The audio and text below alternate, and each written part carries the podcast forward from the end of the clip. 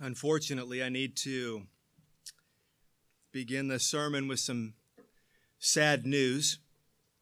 Richard Johnson has died today. For those of you that don't know who Richard is, he and his wife Linda would usually sit up towards the front of the church if you were facing the front, they would be on the right side. Richard and Linda were always there together, and they, and they were sitting next to their daughter Michelle, her husband Thomas, and then their son Anthony, and their daughter Sarah. So Richard died sometime this morning. We don't know exactly what happened yet but it appears that something went wrong with his heart.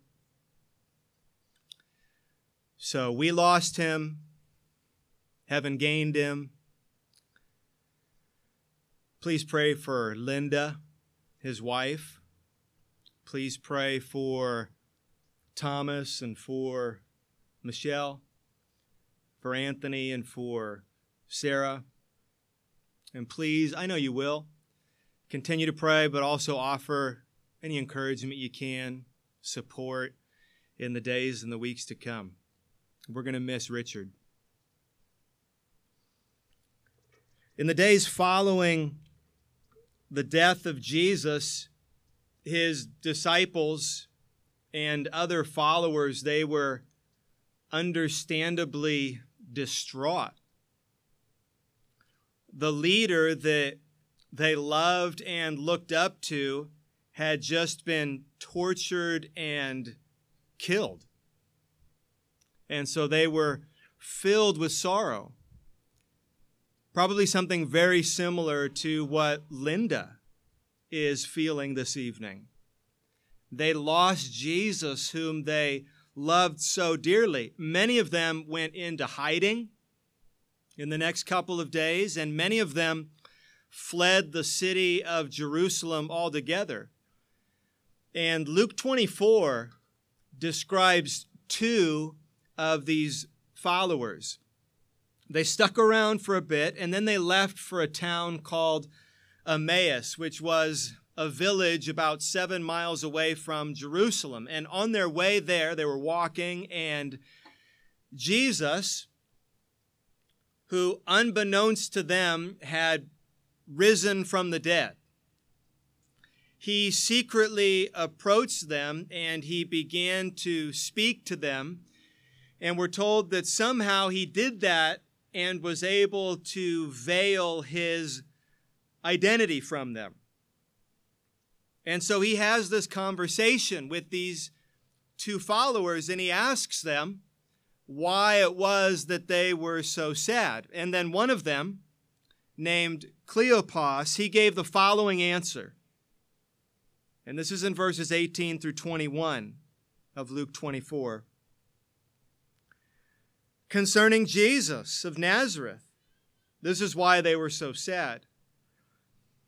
A man who was a prophet, mighty in deed and word before God and all the people, and how our chief priests and rulers delivered him up to be condemned to death and crucified him.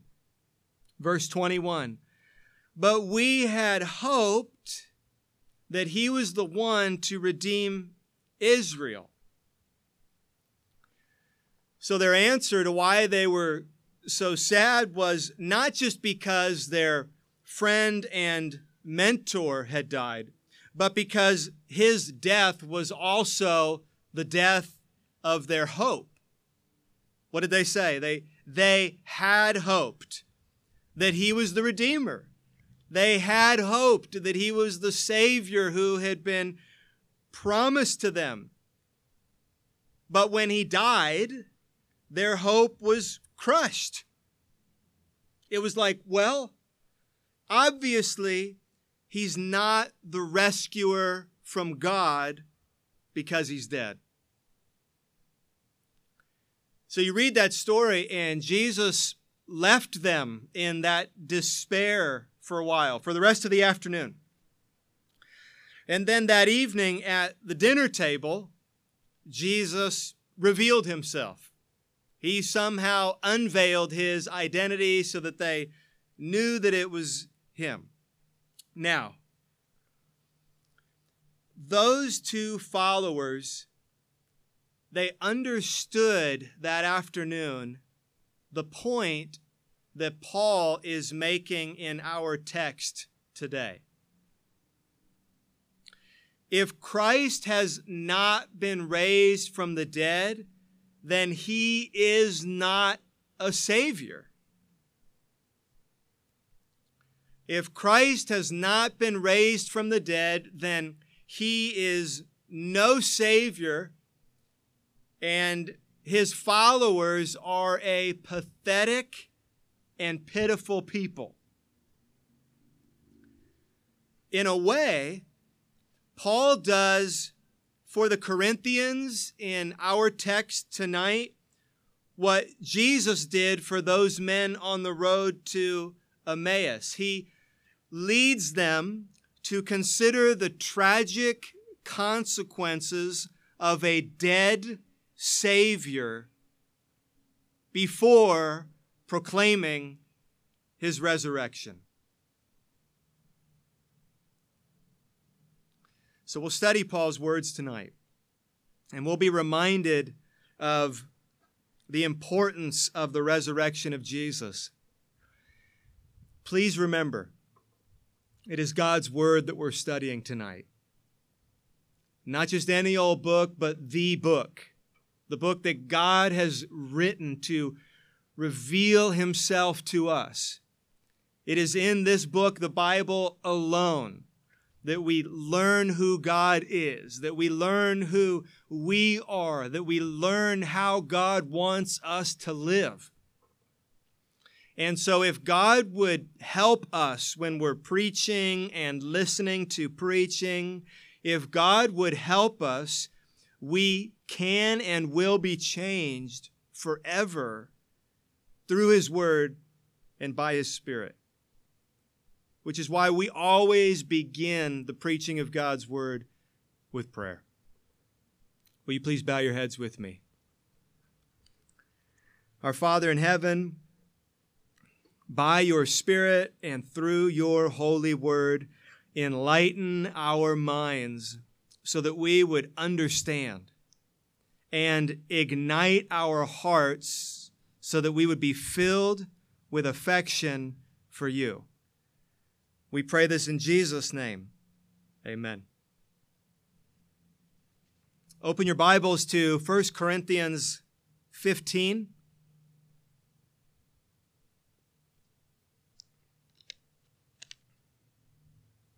Tonight's sermon can be outlined into three parts. Part one is the inconsistent position the Corinthians' inconsistent position or belief. Paul will point that out. Then, the second part, the dreadful consequences of that inconsistent position. And then, third, the glorious reality. Paul will point out their inconsistent position. He will point out the dreadful consequences of that position, and then he will remind them of the truth, what is, in fact, the glorious reality. But before reading verse 12, that's our first verse tonight. Before reading verse 12, we need to start by defining a term, and that term is resurrection. Paul will refer to resurrection 24 times in this chapter, and half of them are in the text that we're reading. So, what is resurrection? Well, human beings, you and me, we are embodied souls. When God created you, He created your body and your soul. So, you here tonight, you are not just a body, you are not just a soul, you are a body and soul. And there is, there is no separating them. There is no such thing as an out of body experience until death. Death is and will be for you the separation of your body and soul. Your body will stay here on earth, and your soul will go to be either where Jesus is or isn't. And that separation of your body and soul, that is life after death. Now, resurrection is not that. Resurrection is life after life after death. Resurrection is the reuniting of your body and soul. Resurrection is the reversal of death. Let me read you from part of paragraph 1 and paragraph 2 of chapter 31 from the London Baptist Confession. It's defined precisely there. The bodies of those who have died return to dust and undergo destruction, but their souls neither die nor sleep because they have an immortal character. Fast forward chapter 2 or paragraph 2. At the last day, that is when Jesus returns, the dead will be raised up with the very same bodies, not different ones, though they will have different qualities. Their bodies will be united again to their souls forever. That's resurrection. And as we're going to see, some in Corinth did not believe it. They did not believe in resurrection. Okay. Now that we understand that term, we can move into our first section. Number one, first, the Corinthians' inconsistent position. Verse 12. Now, Paul writes, if Christ is proclaimed as raised from the dead, how can some of you say there is no resurrection of the dead? That's straightforward. Christ is proclaimed as raised from the dead. Not only is Christ proclaimed as being raised from the dead, the Corinthians believed that he was raised from the dead. Look just above in verses 3 and 4. That's what Paul had preached to them. Christ died for our sins. Verse 4 He was buried and he was raised on the third day. Look at the end of verse 11. So we preach, and so you believed. It seems that the Corinthians believed that Christ was raised from the dead. So, verse 12, how can some of you say that there is no resurrection of the dead? A very fair question. The Corinthians are being inconsistent. If dead men don't rise, then Jesus did not rise. Paul goes on and he states the obvious in verse 13. If there is no resurrection of the dead, then not even Christ has been raised. You see the point Paul is making? A denial of the resurrection is a denial of the resurrection of Christ. So, how can you say that, Corinthians? Is Paul's question.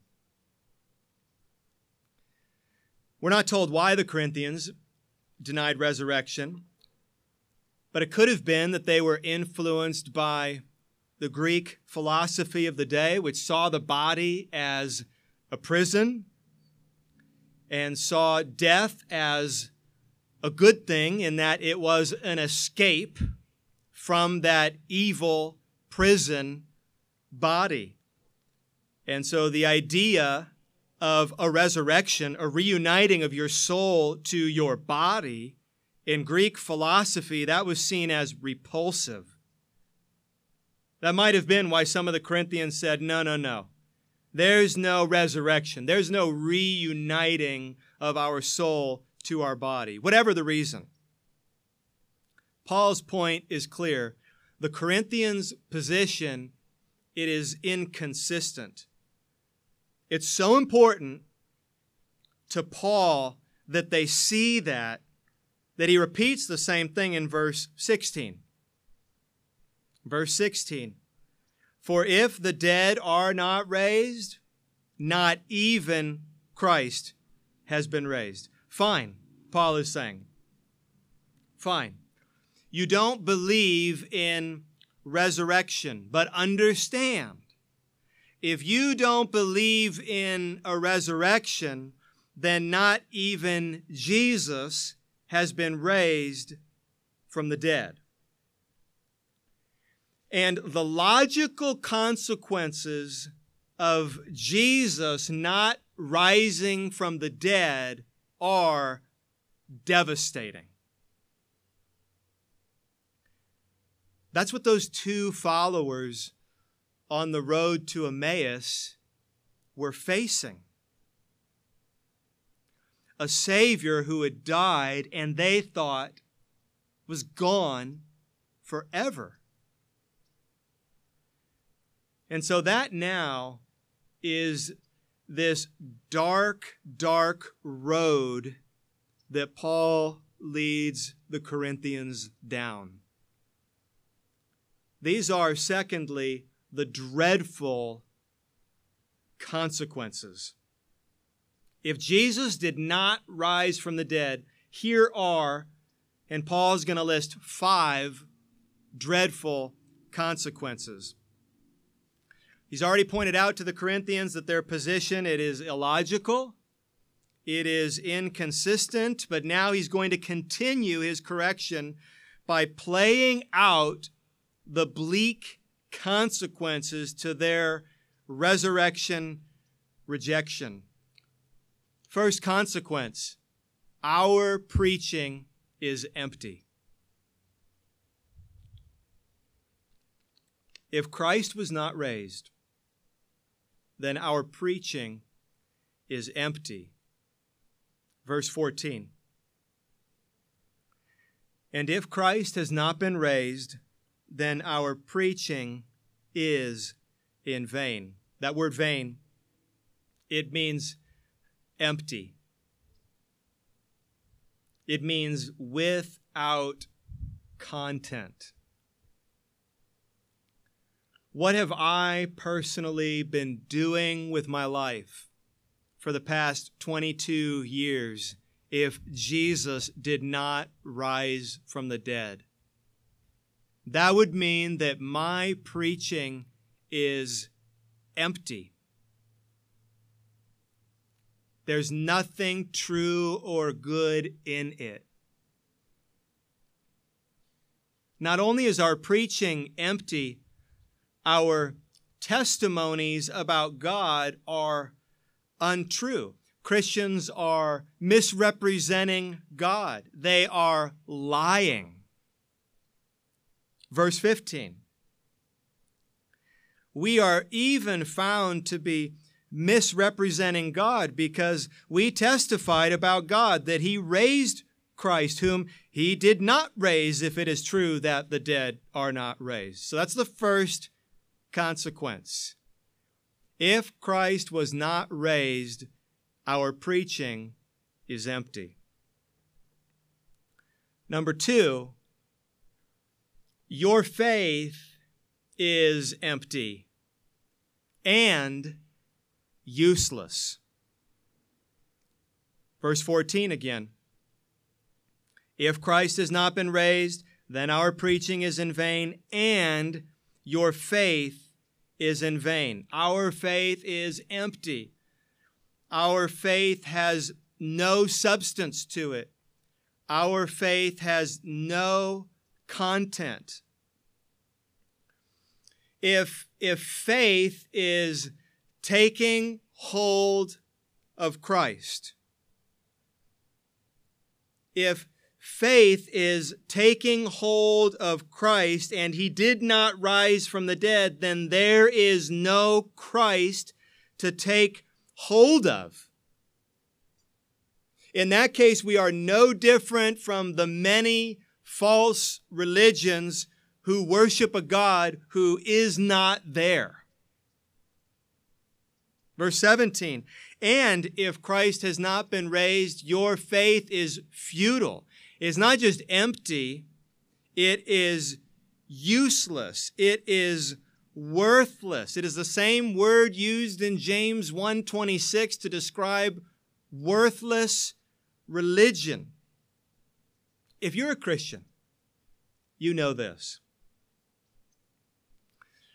If you are really a Christian, and this is one way to know if you're really a Christian. If you are a Christian, there is nothing more useful to you than your faith. Out of everything you have, out of all the help you have, out of all the money and possessions and people and family and support, out of everything that you have, Christian, isn't that true? Nothing is of more use to you than your faith in Jesus. It strengthens you, it encourages you, it keeps you, it emboldens you, it convicts you, it comforts you, but it is useless and empty if Christ was not raised from the dead. Number three, the third dreadful consequence. If Christ has not been raised from the dead, you are still in your sins. Ephesians 2, verse 1 and verse 5, Colossians 2, verse 13, describes us in relation to our sin this way We are dead in our sins. We are dead in our sins. We are as good as dead in our sins. We are so weighted down by the guilt and the condemnation of our sin. Apart from a Savior, it has sealed our eternal destiny, and it is to be forever under the condemnation and judgment of a holy God. You are, because of your sin, as good as dead already. But Paul preached this good news in verse 3. I delivered to you as of first importance what I also received that Christ died for our sins. But that is not true.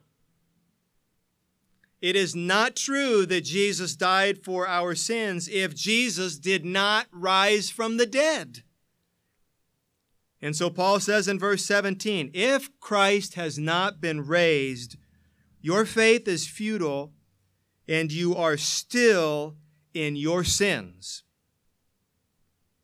If Jesus stayed dead, then he didn't conquer anything. He didn't conquer death. Our sins are not forgiven. The resurrection, Jason mentioned this in one of his prayers.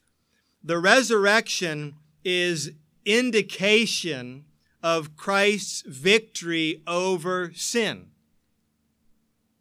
If he stays dead, you don't know. Did he win?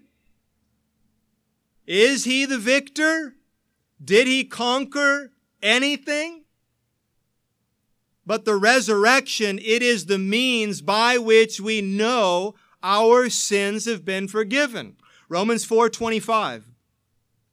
Jesus was delivered up for our trespasses, and so his death paid the price for our sin.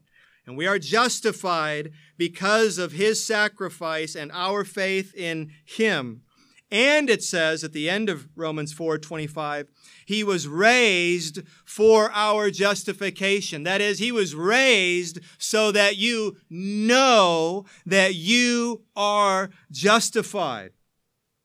His resurrection is proof that his death was a sufficient payment for our sins.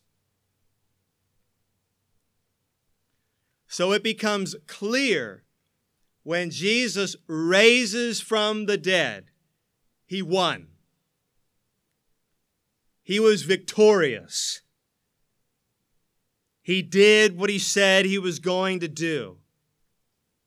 He conquered. He defeated Satan and sin and death. One commentator writes when God the Father raised Christ from the dead, it was a demonstration that he accepted Christ's suffering and death as full payment for sin, and that the Father's favor, no longer his wrath against sin, was directed toward Christ and through Christ toward those who believe. And F.L. Godet said, Christ dead without resurrection would be a condemned, not a justified Christ. So, how could he justify others? If Christ was not raised, then you are still in your sins. Number four, those who have fallen asleep have perished. Now, wait and listen to what fallen asleep means. Verse 18 Then those who have fallen asleep in Christ have perished. The term fallen asleep, that is used in the Bible to describe Christians who have died. Like Pilate didn't fall asleep when he died, he died. Judas didn't fall asleep when he died. He died. When a believer dies, he falls asleep in the Lord. They have not perished. Their soul has gone to be with Jesus. And one day they will be resurrected unto eternal life. But and here's what Paul is saying in this verse. If, if Jesus is not alive, then Christians who have died have not gone to be with him because he's not alive. They have perished, which means they are, as we speak, under the eternal judgment of God, which means that Paul was wrong when he said in Philippians 1:21 to die is gain. No, it's not. To die is not gain if Jesus did not rise from the dead. Actually, those believers who have fallen asleep, they have perished. If Christ was not raised from the dead, then those who have fallen asleep have perished. One more consequence, and it is a cumulative consequence. They've all been building to this one. If Christ has not been raised, yes, our preaching is empty and our faith is empty and it is useless and we are still dead in our sin, and believers have actually died and perished. And that means, number five, that Christians are the most pitiable people in the entire world.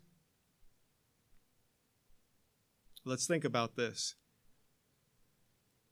Verse 19 If in Christ we have hope in this life only, we are of all people most to be pitied. Think about it. People like Paul and the Corinthians in following Christ had given up comfort. They had given up many freedoms. Some of them had even given up their life. And they gave all of that up for a Savior who they believed was alive. But if they gave up the comfort and they gave up the freedom and they gave up their lives and all of that for a Savior who is dead and does not save, how pitiful.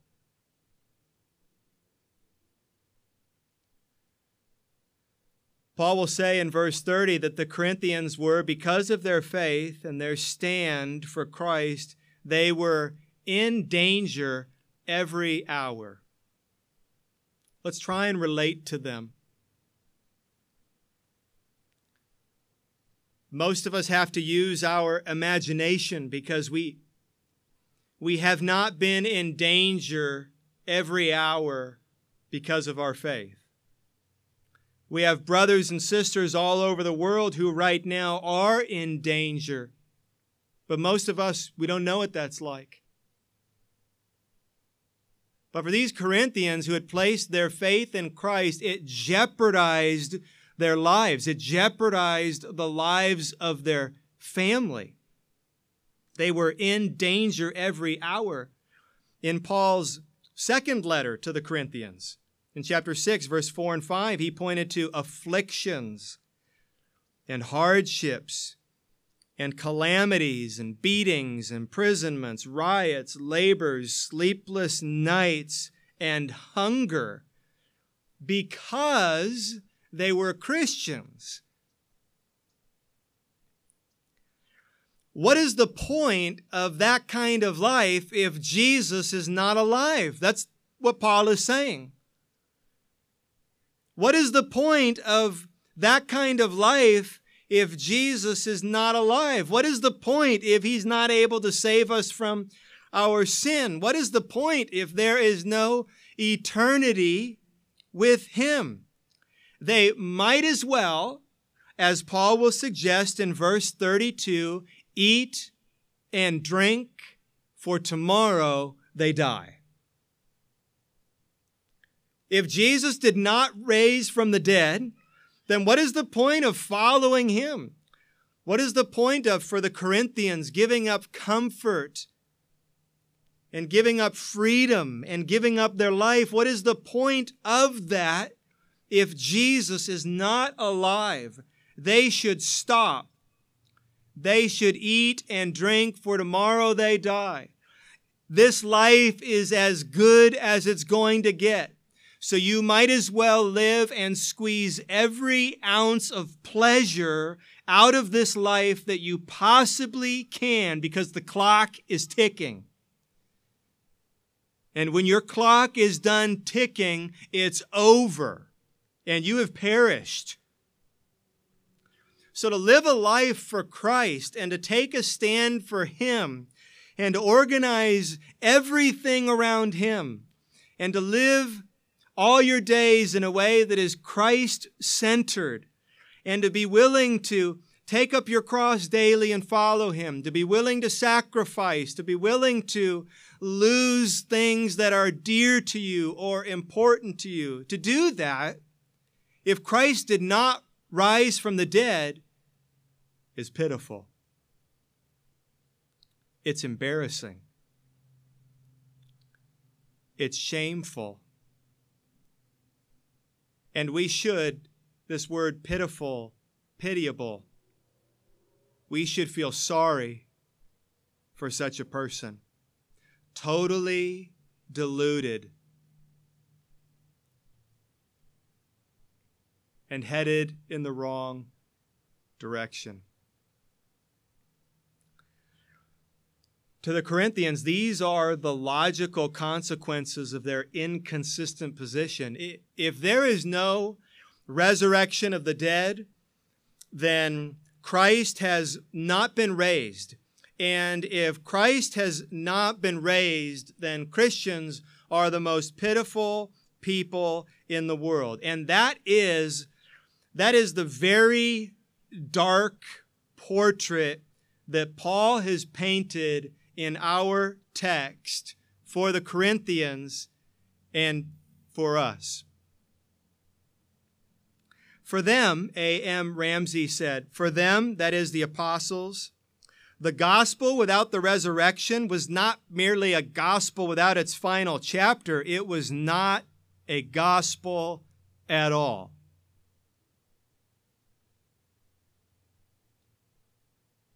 So he causes them to consider these dreadful consequences. And now he's caused us to consider these dreadful consequences, these horrible what ifs. And it's almost more than we can stomach, isn't it? To spend 20, 25 minutes understanding this bleak picture that Paul has painted. But there's one more verse tonight. Verse 20. Here is the glorious reality. But in fact, Christ has been raised from the dead. The first fruits of those who have fallen asleep.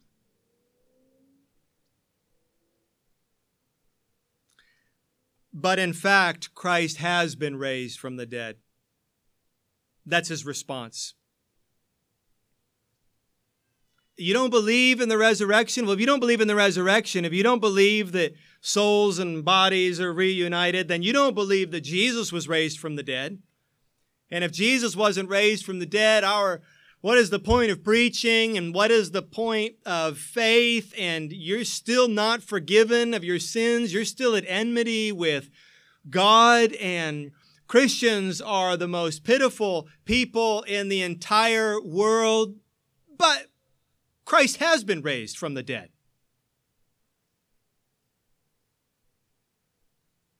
So none of those things are true. Our preaching is full.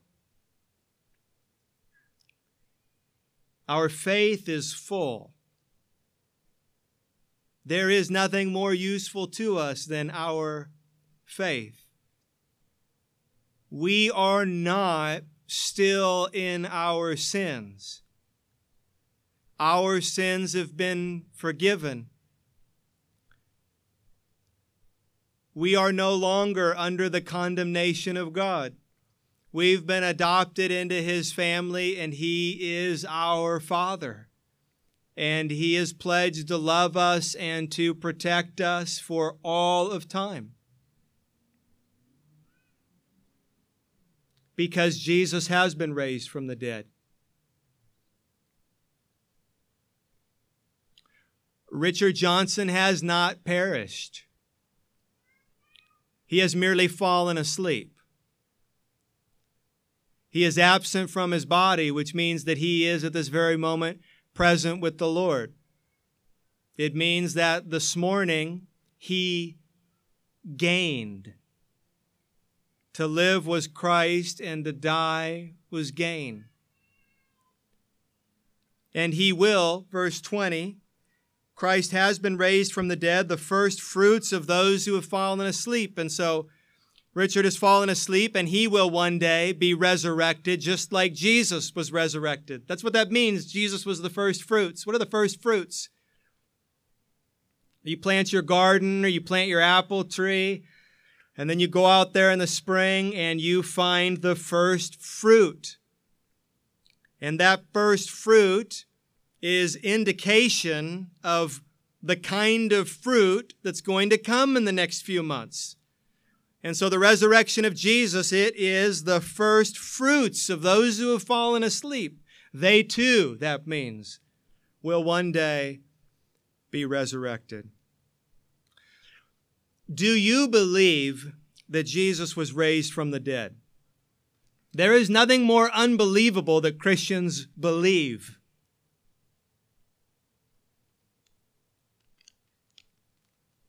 Do you believe it?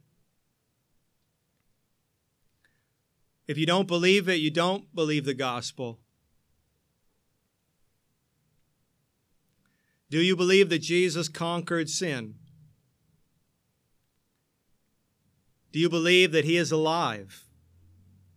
And do you believe that he is reigning? And so he is Lord and he is Savior. If you do believe that, can you tell when you look at your life? Can you tell when you look at your life that you believe that Jesus was raised from the dead? Is it obvious that your hope is not in this life? You enjoy this life, the gifts that God has given you. You recognize that they're from above. And so you're grateful for whatever it is that He's given you, whether it's a lot or a little. You're thankful for the people in your life, I bet, more than you're thankful for anything else. You're grateful, you enjoy that. But you also know that that doesn't even come close to comparing to the joy that's in store for you in the new heavens and the new earth. You believe that one day you will be reunited with God. You will be with Him and you will be like Him. And there will be no sin between you. And you will have the purest relationship with Him that you've ever had. And there will be no more brokenness, and there will be no more confession. You won't hurt anybody anymore, and no one will hurt you. You won't slip with your words or with your thoughts. All fear will be gone. All uncertainty will be gone. No more anxiety. No more temptation. If you believe that Jesus was raised from the dead, then your hope is not in this life only. Remember, Paul says that's what would be pitiful. Your hope is in a life to come.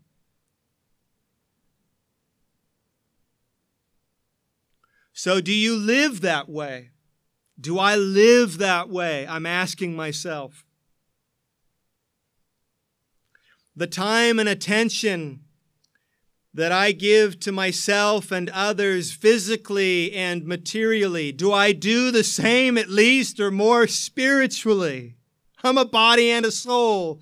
You're a body and a soul.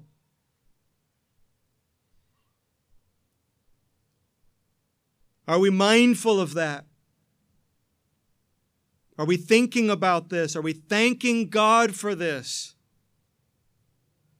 Or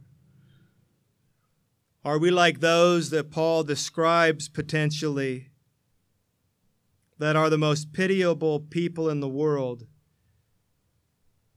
because they do not believe truly that Jesus raised from the dead? A denial of the resurrection is a denial of the resurrection of Christ. And without the resurrection of Christ, Christians have no hope.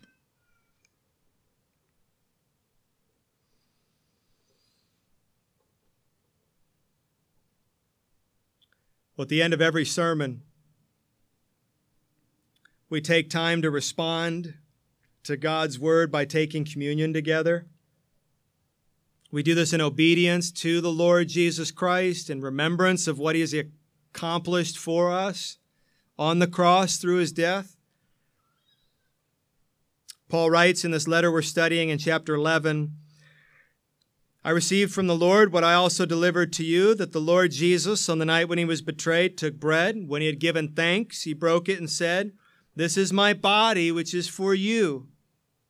Do this in remembrance of me. And in the same way, he took the cup after supper, saying, This cup is the new covenant in my blood. Do this as often as you drink it in remembrance of me.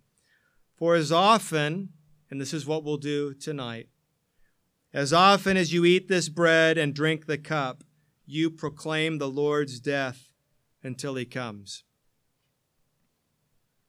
If you're visiting tonight and you are a Christian, you're free to take this supper with us. If you're a baptized believer who has placed your faith in Christ, you've been united to him and his people, you are committed to them, you are committed to this church or another local church that preaches this same gospel, if you're a Christian, please take communion with us. We'll have leaders who are going to serve.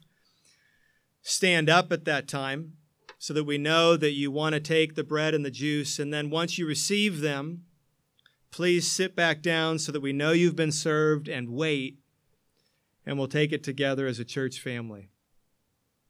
Let's pray. Our Father in heaven, we thank you for the gift of your Son, Jesus Christ. We thank you for his sacrifice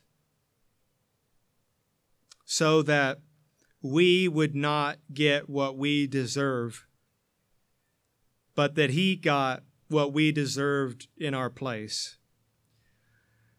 That is great love. There is no greater love.